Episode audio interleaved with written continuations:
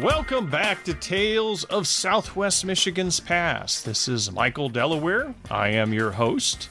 Now, I know a lot of my listeners enjoy hearing about true crime stories from the past, and, and many of you have been following the podcast. You know that I have a true crime book coming out later this month. But today, however, I am very excited to have a special guest who I had the pleasure of first meeting uh, last fall at one of the festivals that he was at selling books, and he was signing books out there. And he's written several books on Michigan true crime. And his name is Tobin Buhk. And he's the author of several titles on true crime in the Mitten State. Among them is a book that we're going to talk about today, which is called Murder and Mayhem in Grand Rapids. So, welcome to the show, Tobin. It's uh, great to have you on. Thanks for joining me today. Hey, Michael. Thanks for having me on. It's a pleasure. So, Tobin, could you begin by telling the audience maybe a little bit about yourself? How did you uh, become interested in true crime stories as a writer? Once upon a time, um, I was. Uh, I've always had a, a, a, fascination with true crime. It goes all the way back to when I was a teenager. Uh-huh. Uh, kind of a funny story. I uh, graduated from high school. My brother graduated uh, with a PhD in psychology, and we decided to go over and backpack across Europe. Wow. Flying across uh, the ocean back then wasn't like today. You know, you mm-hmm. you were at the mercy of what they decided to show you in the cabin. We were in British Airways, and uh, all we saw was five hours of cricket highlights. I don't understand cricket. Never will understand cricket. I don't think. Um, wow. Uh, so the last night we spent in Europe, we wound up walking around uh, early hours of the morning uh, in Whitechapel. Mm-hmm. Uh, wound up uh, tipping a pint at the Ten Bells, where Jack the Ripper met his, some of his victims, supposedly. Oh. And the next morning, we we waddled through the airport, and I faced what I remember was a very difficult decision. It was five more hours of uh, cricket highlights, or mm-hmm. was read a book. So I decided to read a book. I took a look at the, the, the little bookstore in the terminal there at Heathrow, and there it was. Love at First Fright. Donald wow. Rumbelow's Complete Jack the Ripper. Wow. And I was riveted. Read it cover to cover. A couple of times I've read it, and mm-hmm. I've been interested in historic crime ever since. Wow, that's great. And so, how long have you been a published author? I know that you have several titles out there. Um, so my first two books are about forensic science, uh-huh. um, which I co-authored with the Kent County Medical Examiner. Wow. Okay. And to research those books, I became a morgue volunteer. So I uh, got my gloves bloody and and learned quite a bit about human anatomy. Um, and I think uh, those first two books put me at about 20 years ago. So I think I've been writing about 20 years professionally. Wow. Wow. Yeah. That's... So here I am 17 later. Um, yeah. Wow, and some of your titles are amazing. I was looking at them before you came on today. It's uh, quite a list of books. So, so let's get into some of the story now. This book on uh, murder and mayhem in Grand Rapids. I, I started reading it, and I had to put it down on the, like the second story because it's pretty gruesome. The you detail a story of the murder of Mary McKendrick that was in 1894, and it, it was just a very disturbing what was done to this woman can you kind of outline some of the details of the story a little bit uh, for our listeners and tantalize them a little bit? Yeah, so um, 1890s, there was a tremendous amount of distrust for banks, banking system. Um, people, I think, eyed paper money as kind of questionable. Uh, right. There was a lot of outrage when the United States decided to go off the gold standard and, and so on and so forth. And, and so some people had what they called mattress banks, right? Mm-hmm. They just kept uh, their money with them. And Mary McKendrick was rumored to have uh, uh, to carry around large amounts of cash on her person at all times in, in a little pouch that she kept underneath um, her clothes. Wow. And you know, uh, money can really make people do some strange, desperate, violent things. And mm-hmm. word got around about Mary McKendrick's, McKendrick's stash, and uh, two guys wound up uh, ambushing her when her husband left for work hmm. and hog-tied her and strangled her to death and then ripped her clothes off so they could take the, uh, the stash of money. Wow. Yeah, so I think that uh, the the guy who was really the, the head behind it, the the, the uh, brains behind the operation, had uh, he was a slippery character who uh, lived under a lot of different pseudonyms. Mm-hmm. Um, he was cohabitating with a married woman in Chicago. Um, he had a habit of taking uh, pseudonyms from uh, people he knew. Um, I think he uh, adopted her last name at one point in time, and, and uh, I think he loved to live, like to live that kind of lavish lifestyle, and so I think uh, he needed the money. But you know, it's one thing that Michael that you don't hear a lot of a lot written about mm-hmm. that era is what we would call substance abuse. Right. Uh, back as you, you're aware, the 1890s, um, before government regulation, there's any number of things that you could get at your local pharmacy, from heroin to cocaine to opium, right. morphine, all kinds of strange things. And these are very, we know this today. And I think even in 1894, there was some inkling that these things are highly addictive substances. Right. But uh, I think that they, uh, a lot of these early crimes might very well have a narcotics angle to it. Although that was very much kind of a hush hush topic at the time. But I was looking through that chapter again, um, knowing that I was going to be talking about this case, and thinking to myself, this this it's got the, all the hallmarks of a narcotics. Uh, based situation going on. I've seen a lot of. So I've seen some autopsies of people who were killed yeah. um, just for that reason. Somebody's looking to get the next high, and yeah. they waylay elderly person because they know they can get a quick buck that way. Mm-hmm. And it's the narcotics tends to just, I think, long term addiction tends to morph a person's idea of what's right, and what's wrong. Yeah, there's a uh, story in one of one of the stories in my book. I found late in my research that the man was um, who committed the murder was actually on opiates or withdrawing from opiates half the time, and that. It, you know, when you ever get a case where you got somebody really bizarre behavior, you kind of have to look at it way the way they were looking at it when they'd write the story or they tell the story. They weren't tying it in with the drugs, and I, I started really comparing that because I was an addiction uh, in the addiction uh, counseling world for about eight years, and I saw a lot of that. So it's easy to ignore it, but at, back then, like you said, those patent medicines, over the counter patent medicines, had all kinds of stuff in it. You know, cocaine and. And well, and I think that that is one of the difficulties of writing true crime um, is is sometimes you get these cases where people have explanations and behaviors that come way out of left field. Right. And we look at that because we're from, you know, relatively sane minds, I think. And, and uh-huh. so you look at that from a perspective of a person who's not unhinged. Right. But if you then, and it becomes very, very difficult because we are not unhinged to see things through the perspective of somebody who is. Right. And so a lot of times, if if, if you can kind of like flip it and you look at things from through the perspective of somebody who might not be um, in the right mind, uh-huh. all of a sudden now, um, you know, logic is out the door, and that that's part of it. That you know, like I, I did a, a, a book on a serial killer, serial poisoner, Mary McKnight, Fife Lake area. Uh-huh murdered as many as 14 people. My research indicates 11. A lot of them children, a lot of relatives, all with strychnine. And when they caught her, she gave a confession. She kept saying over and over again, "I never meant to harm them." Well, what? How, what do you mean? How can you, you never meant to harm them? Wow. You gave them, you know, enough strychnine to, to down an elephant, right? Wow. You never meant to harm them. And I'm thinking, okay, how how can you possibly, in your mind, um, you know, kind of marry those two concepts of strychnine mm-hmm. overdose and not meaning to hurt them. But when you realize that Mary is probably not thinking with any kind of logic um, that you and I might have, then all right. of a sudden you start to look, well, is there any way in her work perspective where she could justify such a thing and say she wasn't hurting people? And that, you know, when right. you look at things from that perspective, all of a sudden you, you start to see uh, now there's a glimmer of what might have been the justification for some pretty horrific acts. Mm-hmm.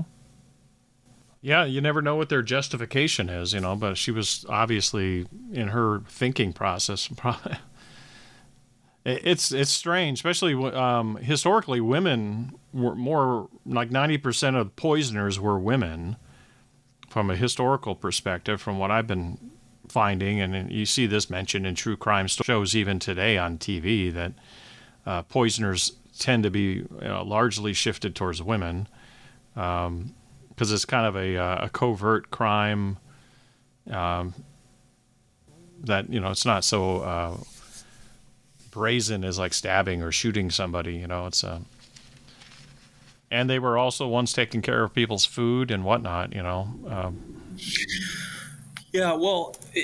Yeah. Uh, you're absolutely right on that, and um, I can quantify it a little bit uh, for you. But uh, in my latest book, it's called "Killer Women of Michigan." Uh-huh. The first or second chapter is called "The Gazetteer of, of Felonious Females," and what uh-huh. I did is I found the records of of uh, all the women who were sentenced to life in prison during the entire existence of the old Detroit House of Corrections. I actually went a little bit farther than that. So 1861 is when that facility opened. I went a little bit past uh, before that. Right. I went up right through the roaring 20s, right? And in that span of time, in that what 75 year period of time, there were only a grand total of 34 women who were sentenced to life in prison. Okay. And a vast majority of those were found guilty and convicted for poisoning a lover or a husband um, a rival in a love triangle using right. one of the two available poison at the time, which would be strychnine or arsenic. Now that is not that is not to include all of the second degree murderers who had lesser sentences because of plea deals or because a jury took all male jury took heart on the fact that they were living with maybe a heavy handed, abusive, angry, drunk husband. Um, right. But uh, so the, the, number of poisonings back then, I think, among uh, among you know females was uh, among female offenders was quite high. Yeah, in my book, I've got the Sarah Haviland case where she uh, poisoned her three children, and she was uh, the last remaining woman at Jackson Prison when they opened the Detroit House of Corrections and they moved him over there. She was left behind as the uh, she was the caretaker of the warden's children yeah, I have I have a blurb on her. I think she's yeah. like the first woman in my gazetteer. It's just a little paragraph right. about her and her crime and what happened to her. Um, yeah. yeah. So the great grandmother of Michigan's female lifers, if you will. Yeah, exactly. So, she I think she was either the first or the second. Her her her prison number was like number eleven you know, of all the inmates yeah. there. So she was very early on at the the Jackson prison. Uh, she may have very well been the first woman there, um, but might have been. I, I don't know yeah. any others, and I've I've done a, a, lot of studying of this. But here's a kind of an interesting factoid for you. So back then, when Haviland was uh, convicted, mm-hmm. she would have been sentenced to uh, life in solitary confinement at hard labor um, right. in Jackson, right? State penitentiary, right. but they didn't have facilities for women. I think they they, mm-hmm. they ate at the same, you know, the men and the women ate at the same, you know, dining yeah. hall. You can imagine what that was like. So they transferred them all when they opened up the old Detroit House of Corrections in 1861. Yeah. But they didn't change the state law. Judges were to send women to the state penitentiary, right, for life to serve their term. In Correct. comes a a a, a uh, arsonist from Grand Rapids, um, Esther Coffin. Sometimes mm-hmm. I see it spelled coffin, ironically. Right. And she burned up a building, didn't kill anybody, but caused a lot of uh, a lot of property damage. And she was given a life sentence. And the judge, when he handed down the sentence, sentenced her to life solitary confinement, hard labor at, you know, the Michigan penitentiaries, penitentiary of Southern Michigan, whatever it was called at the time, wow. and and so she gets there off the train to Jackson, and they refuse to take her because they because all of their females except for Sarah Haviland have been transferred over to the DeHoco, wow. but they can't okay. transfer her because the judge changed the the sentence. So wow. she spent the first few years of her confinement in the Jackson jail, the county jail. Ultimately, what happened is the legislature you had a feuding warden and a judge, uh-huh. and neither was going to give. So what happened was the uh, the legislator legislature changed the wording of the law so that all females would do their time in the Detroit House of Corrections. So at that point in time, um, Jackson just became a, a, processing facility. I think all women were processed there. Like in, like the axe murderer Nellie murder, murderess Nellie Pope, 1895, Detroit. Wow. She was sentenced to life in prison. Get this, she was sent west to Jackson for processing, and then he turned around and sent her right back to Detroit. Uh, wow, to that's crazy. Yeah. yeah. it is crazy how the how the law was, and so you had a the only female arsonist I know of in our state. I'm sure there has to be more than one, but Mm-hmm. Esther Coffin's the only one that I know of, and and she she became the victim in a tug of war that ultimately led to a change in the laws. Wow, uh, kind of fascinating. Yeah, I read this study when I was researching my book about the women in the Victorian era because you know the the juries were predominantly men, the judges, and there was this um, cultural view that women were not predisposed to murder. So there was a tendency for a jury, especially if the woman showed up at trial looking pretty and looking meek, that they would, you know, they, they could put on the airs of being just a, I couldn't have done this kind of thing. And they were inclined to believe her. Uh, unless there was more than circumstantial evidence, like there was hard evidence convicting him. Like Haviland was caught with the, you know, the poison and everything, whereas there's another one, uh, Mary Sanderson. She got off. She put ground glass in her husband's uh, food, and oh, it was all circumstantial, and he died. You know, and it was all you know to get his estate. You know, she married. She was a, a girl in her twenties marrying a man in her eighties. I mean, it was all they had all of this evidence about her.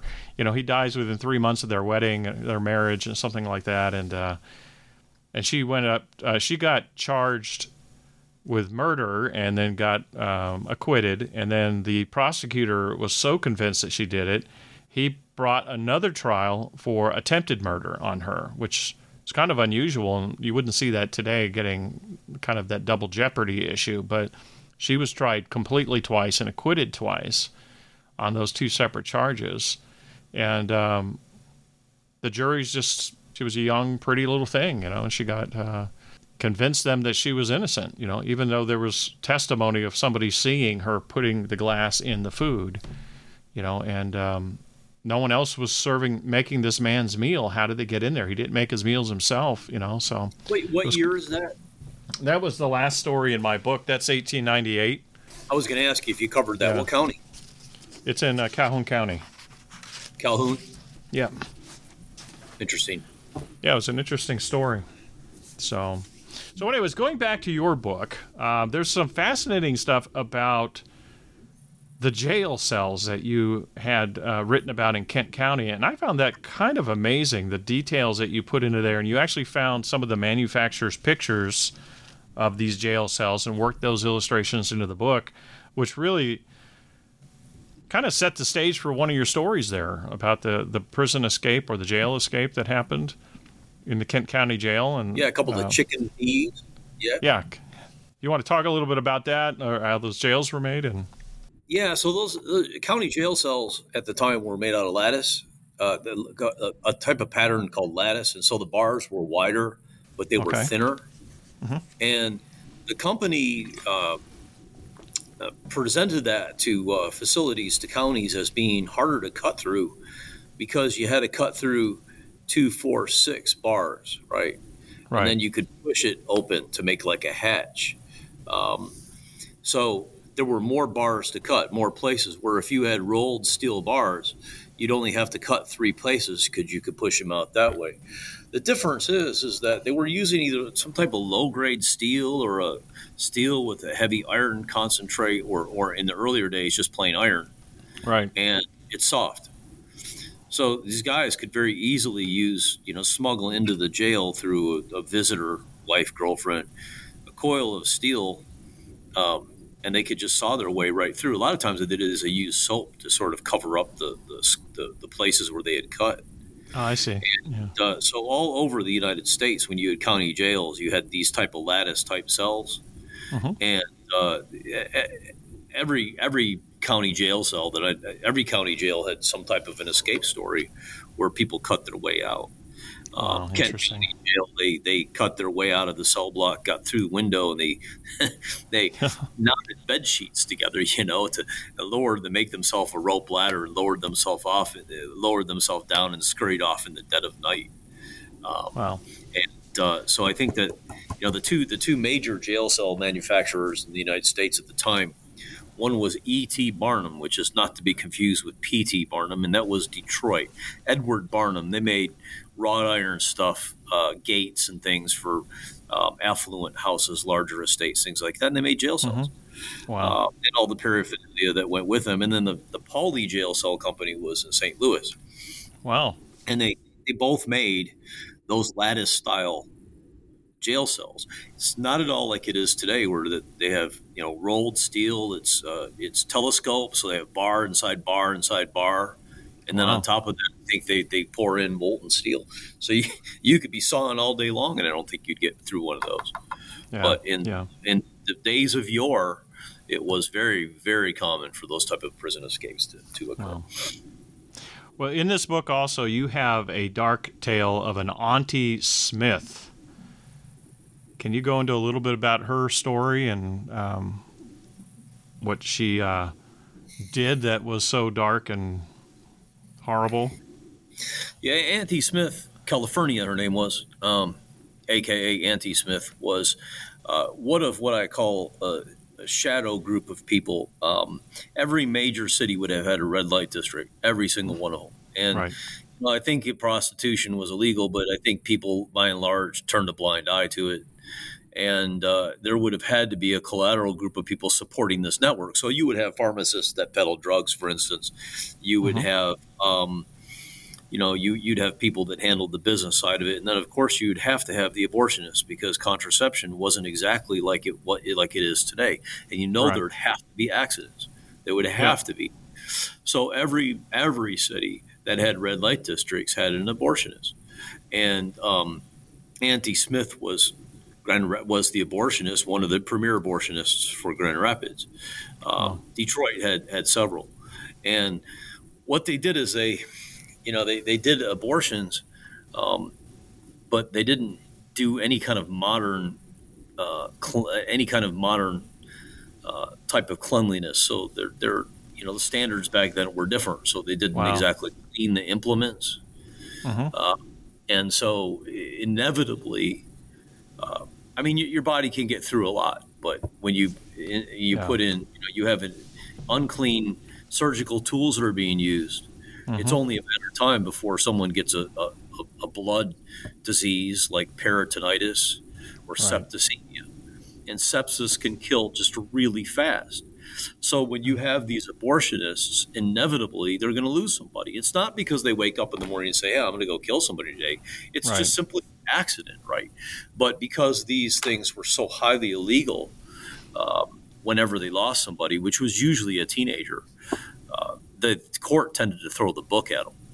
Wow. So, California Smith, our uh, one of our local abortionists here, um, performed uh, what they called an illegal surgery. I mean, these, they, you know, the Victorian era, as you know, I mean, you know, the, the sanitized press, they didn't call it an abortion. They called it an illegal surgery. That was their euphemism for it and uh, she conducted illegal surgery, and, and um, as a result, uh, one of her young patients died of septicemia, and uh, she was caught. She was thrown in prison. She was convicted of second degree murder, I believe, and thrown in jail. And I think that uh, at the time, her defense lawyer wanted to lessen the sentence. It was not a real long sentence seven, ten years, something like that. But I think she was like 68 years old at the time. And so her defense yeah. wanted that sentence to be lessened so she didn't die behind bars. But you know, she did anyways. And what's really interesting about that is, um, from my own research, the abortionists who get caught, tried, and convicted for it wind up doing longer terms in prison than do uh, serial killers wow. in that age. Wow. Yeah, very, very seldom. So, so prison sentence at that age at that premeditated first degree homicide was a 20 years prison mm-hmm. sentence. Yeah, possibility of right and uh, a lot of political cachet to be had in, in, governors pardoning lifers, female lifers especially, and they did. So wow. if you look at, you know, the list that I was telling you about, those 34, hardly any of them went 30 years. And in fact, some of them went shocking, shockingly few years for what they did. But the right. abortionists, they get caught, male, female, they tended to do longer sentences. That just yeah. gives you an idea of how, how bad those illegal surgeries society considered the justice system considered those illegal surgeries at the time. Yeah, there's one case in my book where they're, um, the husband, because the the woman died, they found her body with these tools hanging out of her, and uh, they convicted him of having uh, bought the tools because he confessed to having bought her the tools. He first denied any knowledge of it, and then when they put him in jail, and they sent him to the Ionia facility, which apparently was supposed to be pretty bad at that time. Um, and I, he, I think he got ten years or something like that. But that, uh, and there was another family member that was accused, but they never were able to tie her to it. So he's the only one that confessed to having bought the tools. So just for buying the tools, not having convicted him of having attempted the abortion, he went to prison for 10 years just for having possession of those tools that they use. So, yeah, kind of a crazy time. Serious. Yeah, yeah, well, just how serious that was taken. Yeah, uh, exactly. So you and I are going to be participating in a program that we put together down in Jackson. We are.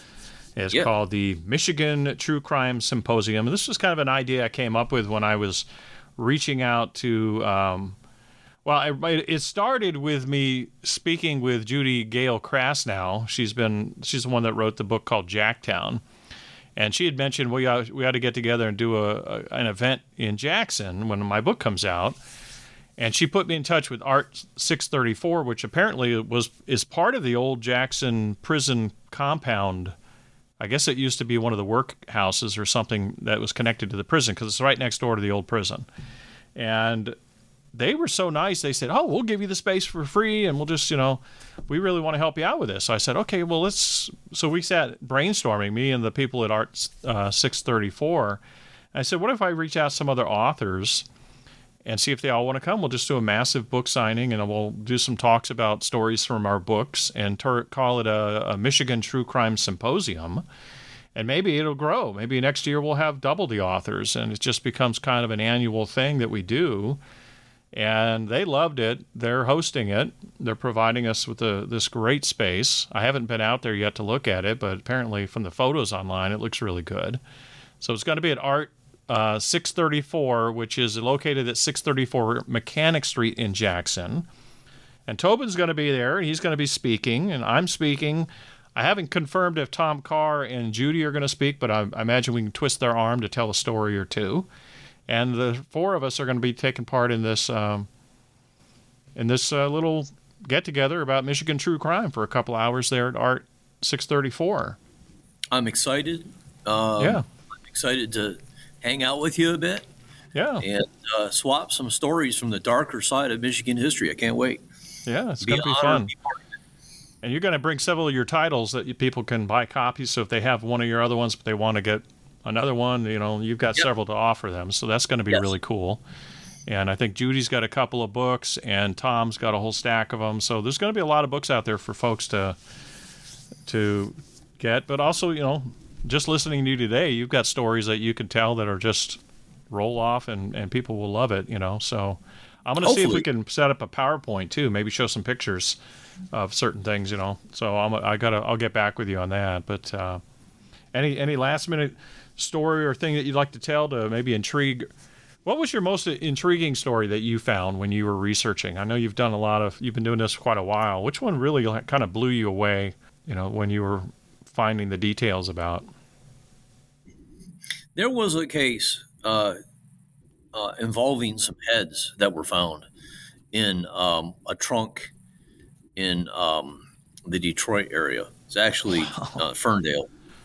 They wow. found like so it was a family that was rented a, a house, right? And mm-hmm. the, the, kid was the one little boy was told not to go in the attic, right? With of course, you know, he, that just made him want to go in the attic. And he comes mm-hmm. across a trunk, and there's these three skulls, right? And they have some hair attached to them and some um, parts of bloody scalp.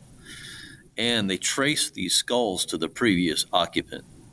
And it turns out this guy is doing time in in in uh, Michigan City prison because wow. they caught him with a body that he had unearthed from a cemetery. Um, huh. So the, the question became is, you know, did this guy somehow acquire these skulls? Did he dig them up? Right. Uh, they looked all over the place and they couldn't find any bodies that were missing from cemeteries. And then, of course, there's the blood, right? So then it became the, the speculation was that maybe he killed these these victims, right? But they couldn't they couldn't quite figure out who they were. Wow. Right. Well, the case kind of goes cold And this guy winds up getting caught in Mississippi. Um, he had murdered a husband and his wife in their bed. Wow. And he had cut pieces of their body off and he had salted them and he was, you know, apparently snacking on, on pieces. So he was essentially a cannibal, right? Wow. Most brutal crime you could ever imagine. He got he got hanged uh, for for that that those murders in, in Mississippi. But back to the skulls, I mean, we still don't know who they belong to, um, where Wow. they came from, why this guy had them. If he just Hmm. liked to be around, you know, if he's just a pedoph, you know, he, he just liked to be around, uh, you know, dead bodies or, or, or what? I mean, it's Wow. just, it's just bizarre, right? It's bizarre. And I thought that, you know, that guy was just a ghoul. That's what they, Mhm. that's the they would have used for a guy who's, uh, likes to be around bodies, you know, it's a, a, a ghoul Right. but they caught him in in a, in, a, in a cannibal killing. So Wow. now all of a sudden you think, okay, well the skulls belong must maybe they belong to victims, and they did have bloody scalps on them. But but isn't it odd then that nobody's missing? You know, they can't Yeah. figure out who could possibly be these three victims Wow. that's that's probably one of the wildest stories. This guy happened to be in Cleveland, and there were some killings there, and you know, you, Mhm. you wonder. I mean, there's a lot of really high line stories like you and I could talk about that made front pages everywhere, right? But Right. some of these front headline cases basically just went right underneath the radar. It's kind of hard to imagine how that case would have escaped national attention, to be honest with you. Wow. Um, yeah. But that's that's the weirdest ones that, that I've written about. Wow. Interesting. And are you working on any new books? Yeah, so I have one. My, my book, Killer Women in Michigan, just came out last week.